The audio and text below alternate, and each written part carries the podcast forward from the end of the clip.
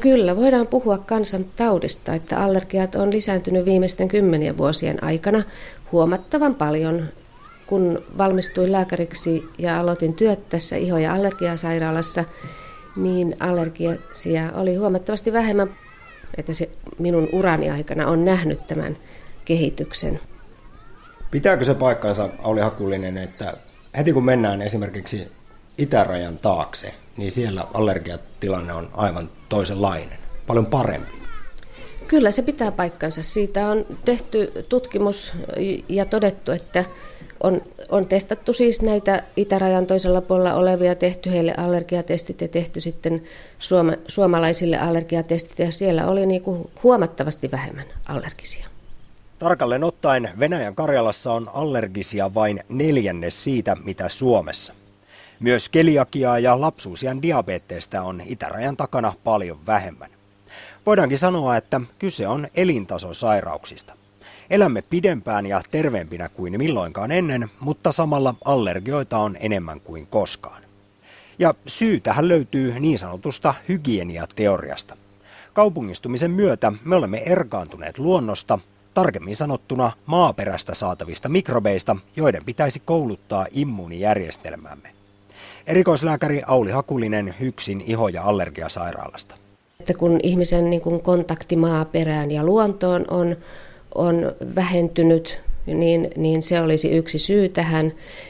On todettu, että maatalon lapsilla, varsinkin jos maatalossa on navetta eläimiä, niin heillä on vähemmän allergioita ja on arveltu, että se johtuu siitä, että he ovat altistuneet erilaisille mikrobeille ja, ja tämä mikrobialtistuminen varsinkin elämän ensimmäisenä vuosina niin on todettu suojaavan allergioiden kehittymiseltä. Voisiko sanoa, että yksi kengänpohja päivässä suojaa lasta allergialta? Kun vähän nuolaisen isän tai äidin saapasta siinä lapsi lattialla kontatessaan, niin sillä on sitten pitkäaikaisia positiivisia vaikutuksia. No ehkäpä, mutta vähän riippuu siitä, että mihin se kengänpohja on osunut että saattaa hyvinkin olla, mutta elimistön immuunijärjestelmä haluaa jotakin puhastelua ja jos ei e, immuunijärjestelmää kuormiteta erilaisilla mikrobeilla, niin, niin se sitten vähän suuntautuu kehittelemään allergioita tämmöisille haitattomille ympäristön allergeeneille. Eli meneekö se niin, että kun meillä on liian hygieniset olot, niin immuunijärjestelmämme ei toimi kunnolla. Sitten kun tulee kesäinen siitepölykausi, niin keho reagoi siihen väärällä tavalla, aivan liian hätäisesti. Sitten alkaa niiskutus ja silmien kirvely.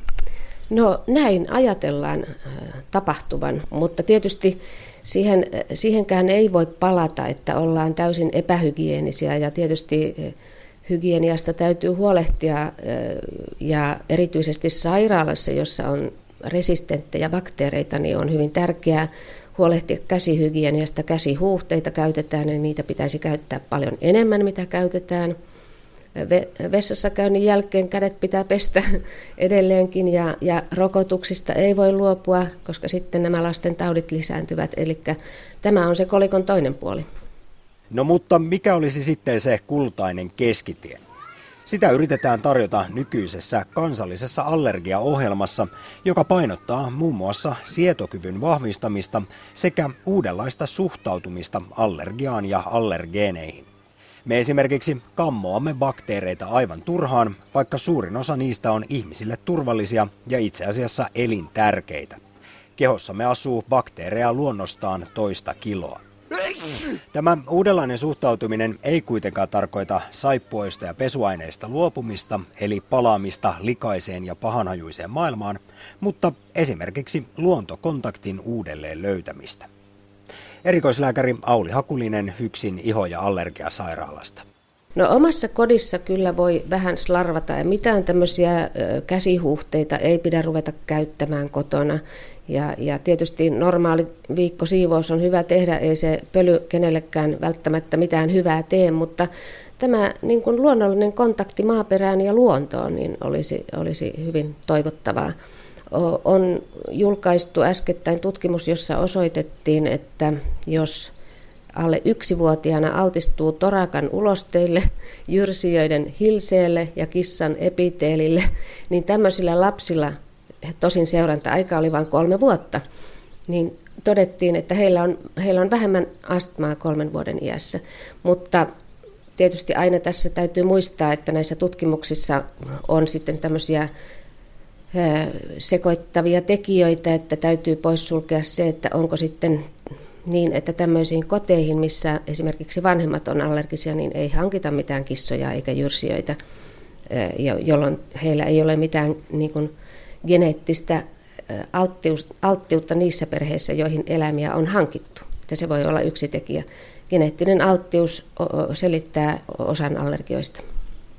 Luontosuhteeseen liittyen Auli Hakulinen toteaa, että ihan jo pelkkä metsässä liikkuminen voi auttaa allergioissa. Tai jo pelkästään se, että kotona työntää käteensä multaan, olisi sitten puutarhassa tai parvekkeen kukkapurkissa. Toinen iso asia allergioiden parantamisessa on puolestaan siedätys. Kun ennen pyrittiin välttämään esimerkiksi kaikkia yliherkkyyttä aiheuttavia ruoka-aineita, niin nyt pinnalla on ajatus pikkuhiljaa maistellen tapahtuvasta itsensä altistamisesta.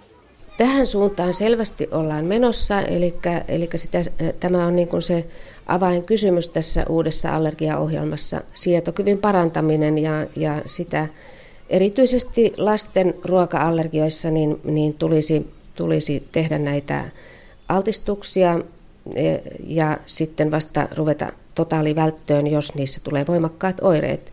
Että jos on, on lapsena allerginen ruoka-aineille, niin useimmilla se onneksi häviää ja mitään tämmöisiä pitkäaikaisia totaalivälttödiettejä ei nykyisin tietenkään enää suositella. Ja on todettu, että esimerkiksi päiväkodeissa ja kouluissa niin erityisruokavalioiden määrä on vähentynyt. Ja näitä ruokasiedätyksiä on nyt ruvettu täällä myös aikuisille antamaan. Minullakin on paljon potilaita, jotka ovat ruvenneet siedettämään itseään ruoka-aineille varovaisesti.